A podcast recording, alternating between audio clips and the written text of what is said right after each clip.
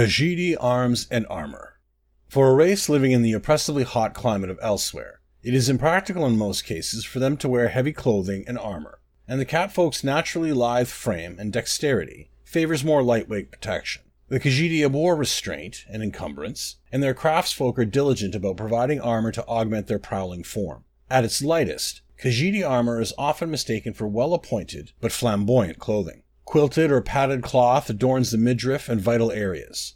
This is augmented with vivid patterns of color and accented with a loose shawl, ribbons, or trinkets. An outfit that would result in mocking insults if worn by a race less decadent and hedonistic. For battles where the Khajiit expects punishment, they favor cloth and leather greaves, gauntlets, and a light helmet. This allows for supremely agile movement without sacrificing speed or fashion. For this race of acrobats, even the heaviest Khajiit armor is loose fitting, but actually has lacquered metal plates laced together with leather, under which is an embroidered tunic, completed with a helmet of fluted silver and durable linen. It is only under the most harrowing of conditions that the Khajiit will don full battle armor.